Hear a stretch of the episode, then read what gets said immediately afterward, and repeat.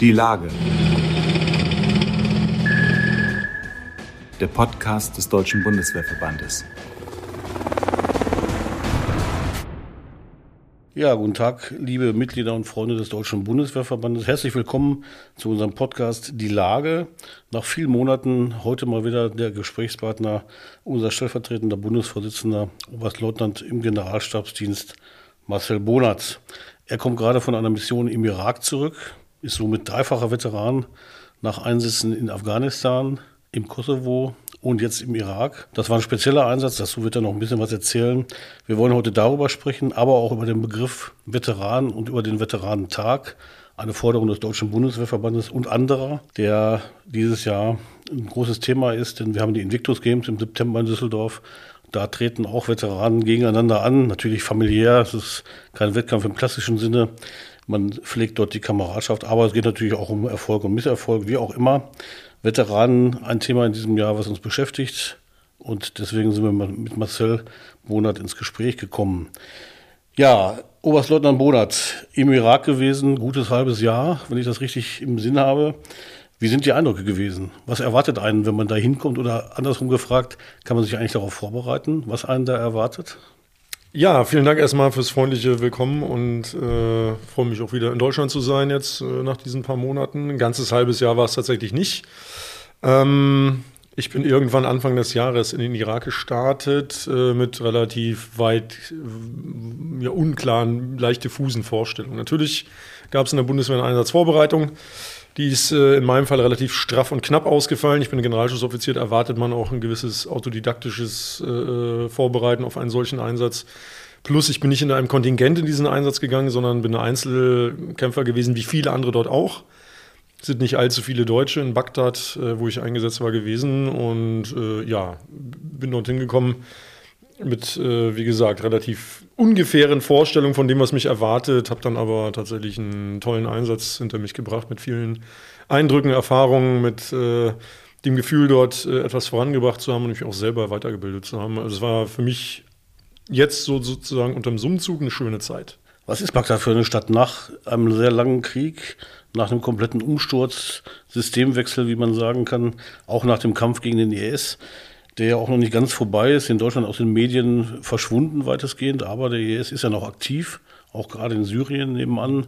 Äh, ja, was erlebt man in Bagdad, wenn man dort ist? Ja, zunächst mal muss man sagen, dass ich äh, anders als das noch im Kosovo oder im Afghanistan-Einsatz in meinem Falle hier als Militärberater eingesetzt war und äh, im Wesentlichen on base, also im Camp äh, agiert habe. Wir haben dort in einem relativ äh, kleinen, äh, abgeschotteten Bereich gelebt. Also es war so ein ein Camp, das hieß Union 3, ist vielleicht so 800 Meter mal 300 Meter in etwa. Äh, mit mehreren Sicherungsringen, äh, Beton-T-Walls, mit denen man dort sozusagen äh, sich gegen die Außenwelt äh, so ein bisschen schützt und abgrenzt. Ähm, und dieses Camp ist allerdings tatsächlich mitten in Bagdad gewesen.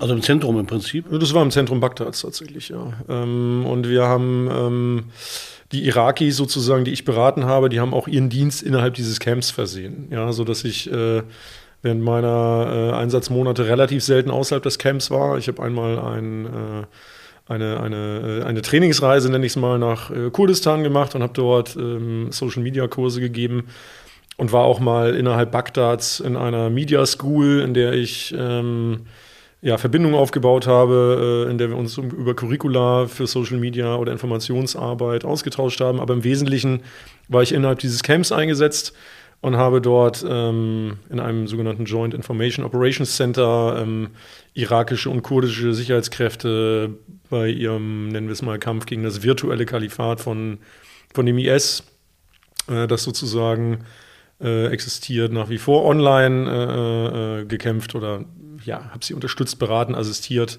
das, was die Coalition oder die internationalen Kräfte dort eben gemacht haben. Das ist ja wahrscheinlich was anderes. Wir sind zusammen vor einem Jahr in Litauen gewesen. Mhm. Äh, bei der Ankunft am Flughafen ist mir in Erinnerung geblieben, bewegende Momente. Ein alterer Herr äh, hat sie da umarmt sozusagen, hat gedankt, dass sie da sind. Äh, viele Litauer sind froh, dass die Deutschen da sind. Wie ist das im Irak? Nehmen die Menschen das überhaupt wahr, dass ja, da Deutsche ich, sind und -hmm. welchen Ruf hat man da? Ja, also ich muss zum einen sagen, dass ich äh, oder dass wir relativ abgeschottet, also insbesondere ich natürlich in diesem Falle relativ abgeschottet von der Außenwelt dort ihren Dienst versehen haben. Also innerhalb dieses Camps, da waren schon sehr viele Menschen, auch sehr viele Irakis. Aber wenn ich mich außerhalb des Camps bewegt habe, dann war das in wirklich schwer gepanzerten Fahrzeugen innerhalb eines Konvois äh, mit einer Force Protection, also Sicherungskräften, die dafür gesorgt haben, dass mir und meinen äh, äh, Partnern ähm, dort nichts passiert ist. Also anders gesagt, man geht in Bagdad nicht zum Bazar. Ja, das ist so. Also in der Tat ist es so, dass äh, es ist vielleicht jetzt ein bisschen vorgezogen, ähm, aber das, was mich am meisten geflasht hat, nenne ich es mal, bei der Rückkehr, war mal wieder Kinder zu sehen. Mir ist dann sozusagen mit der Ankunft am Flughafen hier in Deutschland aufgefallen, äh, dass ich tatsächlich seit viereinhalb Monaten nicht ein Kind gesehen hatte, weil ich eben innerhalb dieses Camps gelebt habe. Dort waren zwar auch Irakis, Kurden, äh, zivile Contractor, über 30 Nationen, äh, die dort äh, gedient haben in zwei Missionen. Aber es waren einfach keine Kinder in diesem Camp. Und wenn ich mal außerhalb des Camps unterwegs war, dann war das eben, wie gesagt, schwer gepanzert. Äh, da habe ich vielleicht irgendwo ganz hinten am Horizont mal in der Menschenmenge vielleicht noch ein Kind erkannt, aber so bewusst wahrgenommen habe ich es nicht. Also nein, ich bin außerhalb der, der Lager sozusagen äh, kaum mit der Zivilbevölkerung in Berührung gekommen. Habe aber das Gefühl gehabt bei den Sicherheitskräften, dass die äh, schon sehr dankbar waren, dass wir dort sind. Und äh, das hört man ja immer wieder aber das Gefühl, dass wir als Deutsche dort tatsächlich besonders willkommen sind, weil man uns eben nicht unterstellt, dort eigene Interessen und Absichten innerhalb des Landes äh, zu haben, sondern weil es uns wirklich darum geht, äh, aus einem, ich nenne es mal, humanitären Antrieb dort zu helfen. Und der IS hat dort grausamste Verbrechen begangen. Ähm, ähm, ja, also habe ich mich da willkommen gefühlt und tatsächlich äh, akzeptiert und habe auch äh, dort eine echte Partnerschaft, nennen wir es mal, mit den irakischen und kurdischen Sicherheitskräften gepflegt. Das heißt, man merkt, man merkt oder mal, die Leute erkennen es schon an, dass die Deutschen und die Bundeswehr nicht dabei waren, als der, als der Krieg dort geführt wurde 2003. Ja, ja, es ist natürlich eine ganz, ganz verflixte Situation. Ähm, ich habe auch mit amerikanischen Kräften dort natürlich zusammengearbeitet, ähm, war selbst auch in dem amerikanischen Teil der Mission. Also das muss man verstehen, dass es im Irak zwei Mission gibt, eine NATO-Mission. In Bagdad ist auch der wesentliche Anteil der deutschen Soldatinnen und Soldaten in dieser NATO-Mission. Und eine Coalition of the Willing, in Anführungsstrichen, die sogenannte Combined Joint Task Force Operation Inherent Resolve. Die ist amerikanisch geführt und ich war mit einem anderen Stabsoffizier äh, in dieser multinational dominierten Mission. Und ähm, da war es so, dass wir ähm, natürlich mit Amerikanern zusammengearbeitet haben und die Ambivalenz dieses Verhältnisses zu den äh, irakischen Sicherheitskräften natürlich immer mal wieder in Gesprächen und so weiter deutlich geworden ist. Ja, die sind auch der Hilfe der Amerikaner äh, sehr dankbar und die wissen auch, dass sie ohne die Amerikaner und deren Support dort äh, einiges mehr aus eigenem, sage ich mal, aus eigenem, aus dem eigenen Bereich irgendwie stemmen müssten. Also es hilft wirklich. Aber die Amerikaner waren es eben auch, die 2003 ähm, dort äh, die Invasion und wie wir heute wissen mit schwierigen Begründungen, ähm, ähm, teilweise, die sich im Nachhinein nicht bestätigt haben, sozusagen geführt haben. Das Land ist äh, nach der Invasion für eine Zeit lang ins Chaos gestürzt. Es gab Entscheidungen, die auch die Entstehung des Islamischen Staates begünstigt haben. Ähm, und deshalb ja, merkt man den Irakis an, dass sie dort ähm, einfach verstehen, dass es eben andere Soldaten sind und die Politik nun eine andere ist und sie auch davon profitieren können. Aber wenn wir privat gesprochen haben, immer wieder auch die Geschichten von früher sozusagen gekommen sind. Und da waren die Amerikaner nun mal Gegner. Und äh, dort sind auch Kameradinnen und Kameraden von denen ähm, gefallen, wurden Familienangehörige verwundet, getötet und so weiter. Das, das lässt, lässt sich nicht ganz ausblenden, klar. Das ist jetzt 20 Jahre her. Wir schlagen eine Brücke zum Veteranenbegriff. Äh, Sie sind dreifacher Veteran, wenn man so sagen will, mhm. mit drei äh, Auslandseinsätzen und Auslandsmissionen. Hier in Deutschland, wie gesagt, in diesem Jahr das Thema Veteranenbegriff groß, für den Bundeswehrverband auf der Tagesordnung, für viele andere auch. Das liegt unter anderem an den Invictus Games, bei denen sich Veteranen treffen, aber liegt natürlich auch daran, dass hier bei uns in Deutschland, in den USA ist es anders, in Großbritannien auch, der Veteranenbegriff und das Veteranen, ja, und die Beziehung zu Veteranen noch ein bisschen ambivalent ist. Kann man das so sagen? Mhm. Ja, ja, ja. Ja, das äh, Verhältnis der Deutschen zu ihrem Militär ist ja ohnehin etwas äh, angespannt oder mm, ein wenig mühevoll. Das liegt an unserer Geschichte und ist nachvollziehbar. Die dunklen Kapitel des Nationalsozialismus, die wirken eben einfach nach. Ähm, nichtsdestotrotz glaube ich, dass es schon eine Austarierung dieses Verhältnisses gibt, eine neue, spätestens seit Beginn des Ukraine-Krieges. Ähm, und dass in der Bevölkerung diese, ja, die Notwendigkeit des Militärs und äh, warum es wichtig ist, den Sinn von Streitkräften deutlich äh, klarer wieder geworden ist und dass auch Soldatinnen und Soldaten im täglichen Umgang im Grunde ähm, zu spüren bekommen. Also in positivem Sinne in diesem Falle. So. Vielleicht, um sich niedrigschwelliger zu nähern, was ist eigentlich ein Veteran? Mm, ja. Wer ist ein Veteran? Ja, also wenn wir die deutsche Begrifflichkeit nehmen, das ist noch nicht allzu lange her, dass wir die, diese Definition ähm, unter Ursula von der Leyen als Verteidigungsministerin ähm, verkündet haben, ist es so, dass äh, im Grunde jeder aktive Soldat und jeder entlassene Soldat ähm, Veteran der Bundeswehr ist. Ne? Da gab es noch kleinere Einschränkungen. Also wenn er dann entlassen wurde, dann muss es ehrenhaft gewesen sein, also darf im Grunde nicht aus der Bundeswehr rausgekickt worden sein äh, mit einem Disziplinarverfahren oder ähnlichem. Plus man hat dann irgendwann noch die Grenze eingeführt, dass man also mindestens ein halbes Jahr schon gedient haben muss als Aktiver und dann erst ähm, diesen Titel tragen darf. Das ist ein sehr inklusiver, sehr, sehr umfassender Begriff oder eine sehr umfassende Begriffsdefinition, die viele, viele Menschen ähm, einbezieht. Also Schätzungen liegen da zwischen 10 und 11 Millionen Menschen, die sich äh, unter diesem Begriff sammeln. Ähm, und das war definitiv ein guter erster und wichtiger Schritt, um überhaupt auch diese Debatte gesellschaftlich mal so ein bisschen in Gang zu bringen. Das ist knapp fünf Jahre her, dass äh, diese Definition verkündet wurde. So, und das, äh, diese, diese exklusive oder nee, diese, diese umfassende Definition, die birgt natürlich so ein bisschen die Schwierigkeit, dort eine echte Identität herauszubilden oder eine Veteranenkultur zu schaffen, weil es eben eine Unmenge äh, an Menschen sind, die sich unter diesem Begriff subsumieren ähm, und wir haben jüngere Vereine, die mit deutlich exklusiveren Definitionen sozusagen unterwegs sind. Mit denen haben wir uns auch getroffen, haben jetzt äh, von einem knappen Jahr uns mit ganz vielen ähm, jüngeren Veteranenverbänden zusammengesetzt, auch mit größeren Verbänden, dem Reservistenverband, ähm, Volksmund Deutsche Kriegsgräberfürsorge beispielsweise, oder bei den jüngeren Vereinen mit den Combat Veterans oder mit äh, dem Bund Deutscher Einsatzveteranen und haben darüber gesprochen, wie man in diesem Feld so ein bisschen weiterkommen kann und haben einen Kompromiss gefunden, der heißt, die Definition, wie sie ist, ähm, die lassen wir unangetastet, aber wir entscheiden uns schon gemeinsam für eine definitorische Ergänzung und können durchaus den Begriff Einsatzveteran oder ähm, wenn dann Soldatinnen und Soldaten sich so fühlen, auch Afghanistan-Veteran, Litauen-Veteran oder Covid-Veteran, was auch immer, die dürfen durchaus parallel genutzt werden, ja, um da so ein bisschen mehr Identität, emotionale Involviertheit und so weiter ähm, auch reinzukriegen. Aus diesen gemeinsamen Runden ist ja eine Art Grundsatzpapier entstanden, der Veteranen-Flyer, wie wir ihn nennen im Verband, äh, der ja vor allem auch die Philosophie hat, dass unter dem Dach des Deutschen Bundeswehrverbandes sich eben alle sammeln, die sich äh, für Veteranen engagieren, einsetzen. Das passiert auf vielen Ebenen, politisch, sozial und so weiter. Äh, wie weit ist man da an der Stelle? Mhm, ja, wir haben also, ich bezeichne es immer so ein bisschen als Hub. Ne? Wir, haben, wir haben als großer Verband natürlich den Vorteil, dass wir in der politischen Lobbyarbeit wirklich ähm, durchschlagen können, weil wir eben unglaublich viele Mitglieder haben. Ähm, und wir haben auch die finanziellen Ressourcen sozusagen, um dieses Thema wirklich voranzubringen. Das haben einige der kleineren Vereine in dieser Form nicht.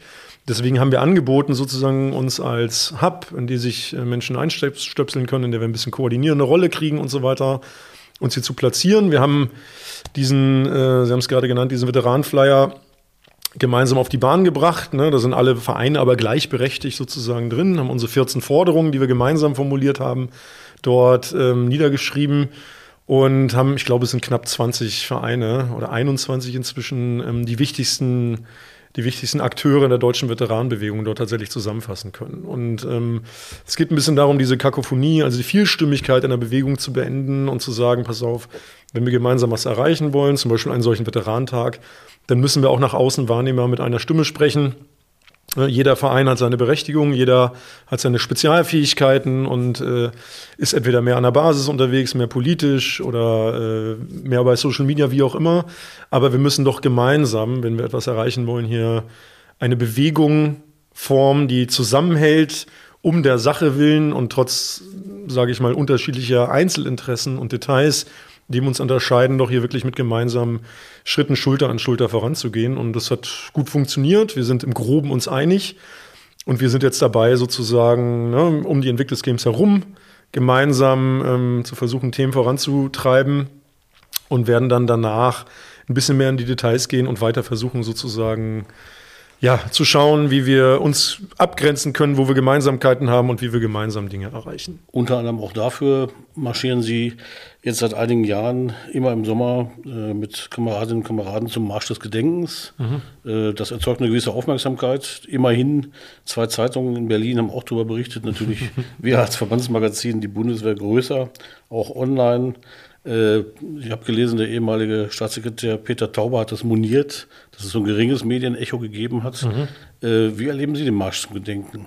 Ja, der Marsch zum Gedenken ist für mich tatsächlich, äh, in diesem Jahr bin ich ihn auch mitgelaufen, immer nur in einer Etappe, das sage ich gern dazu. Ich möchte mich da nicht mit fremden Federn schmücken, also ähm, laufe immer nur die letzten 30 Kilometer mit. Ähm, ähm, aber dieser Marsch ist für mich tatsächlich inzwischen die Aushängeveranstaltung der deutschen Veteranenbewegung. Also wirklich das wichtigste und bedeutendste ähm, aus der Basis heraus erwachsene äh, Happening oder Event, ähm, wenn es um die Darstellung dieser Veteranenbewegung in Deutschland geht. Ne? Da sind 150 Soldatinnen und Soldaten knapp, die für die gefallenen und getöteten Soldatinnen und Soldaten der Bundeswehr marschieren. 116 ähm, Kilometer für die Gefallenen und Auslandseinsatz ähm, Getöteten.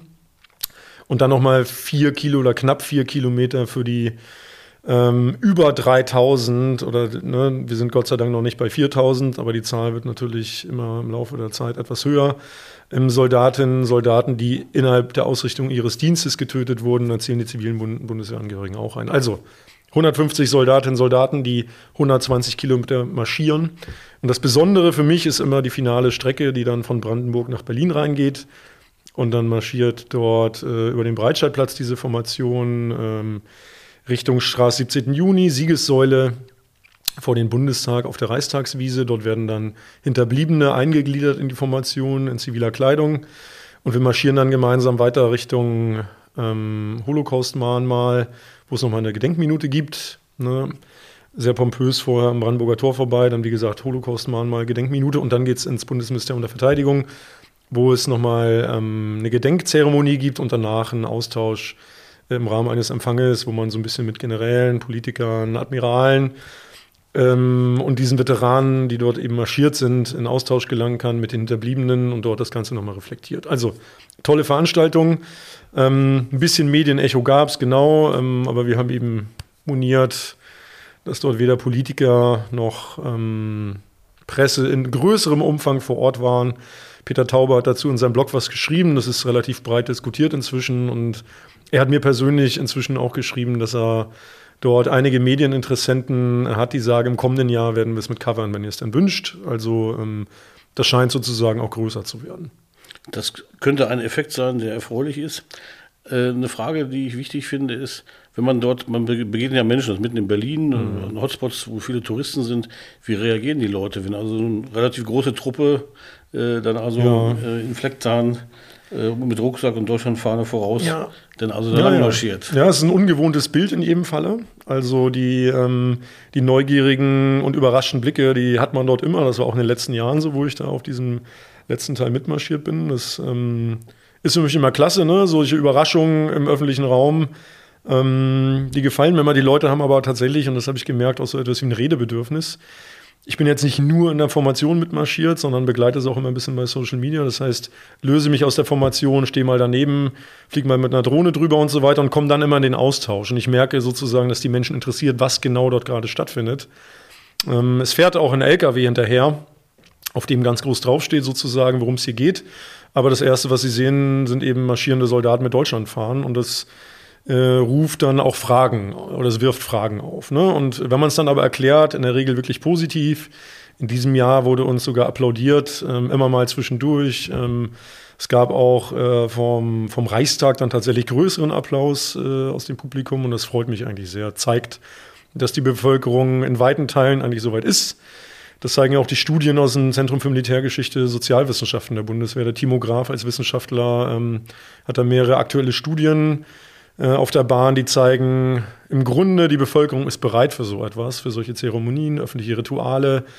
Ähm, die Politik ist meiner Einschätzung nach die, die sich so ein bisschen grämt zurzeit und von der ich mir doch ein bisschen mehr Mut wünschen würde, was diese Dinge angeht.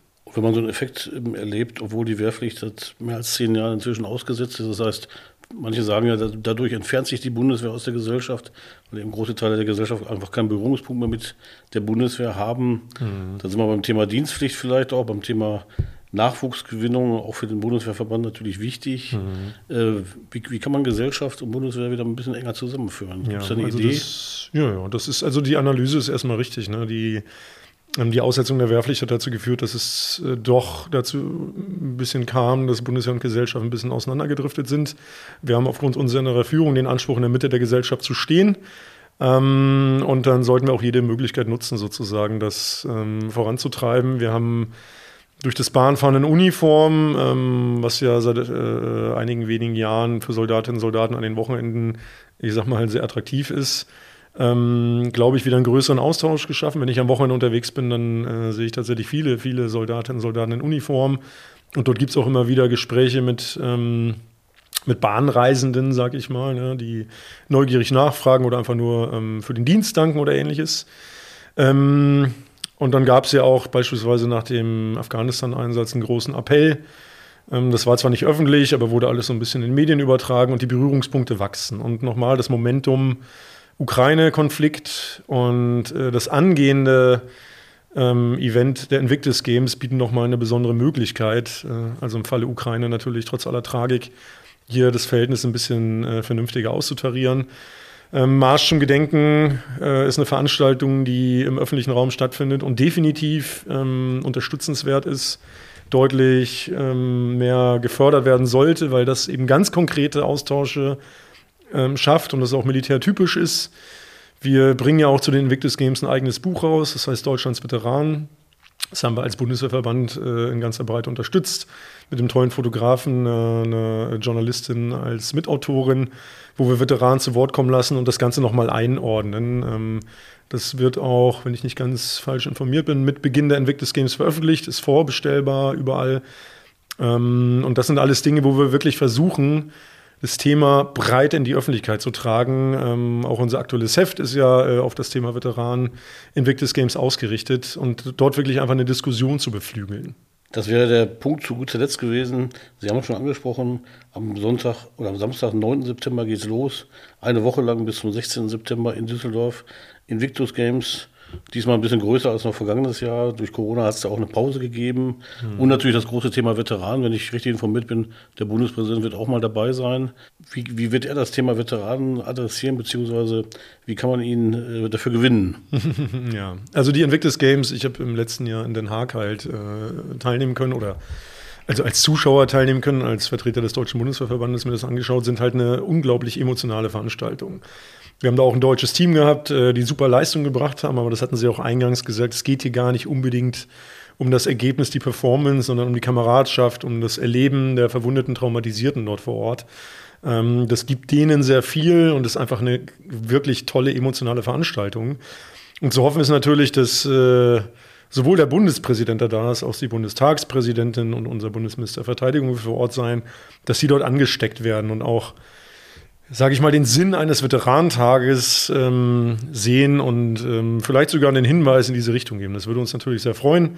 Wir bemühen uns, dieses Thema vorab ähm, überall, wo es möglich ist, ähm, anzuteasern, voranzubringen und dort auch einen gewissen Fokus drauf zu lenken, sodass äh, im besten Falle vor lauter Überschwung, sage ich jetzt mal in Anführungsstrichen, äh, und den ganzen Emotionen, die da ähm, bei diesen Spielen mitschwingen, gar nicht drum rumkommen, auch Richtung traumatisierte, verwundete Einsatzveteranen dort eine Botschaft zu senden, die nachhaltig wirkt und ähm, dafür sorgt, dass diese Spiele nicht nur im September dieses Jahres stattfinden, sondern einfach ein bleibendes äh, Vermächtnis hinterlassen, eine Legacy, wie wir sagen. Also wirklich ähm, auch ein Stück weit äh, Änderungen des Verhältnisses Bundeswehr und Gesellschaft dort äh, bewirkt. Ne? Wir als Bundeswehrverband haben das umfassend unterstützt.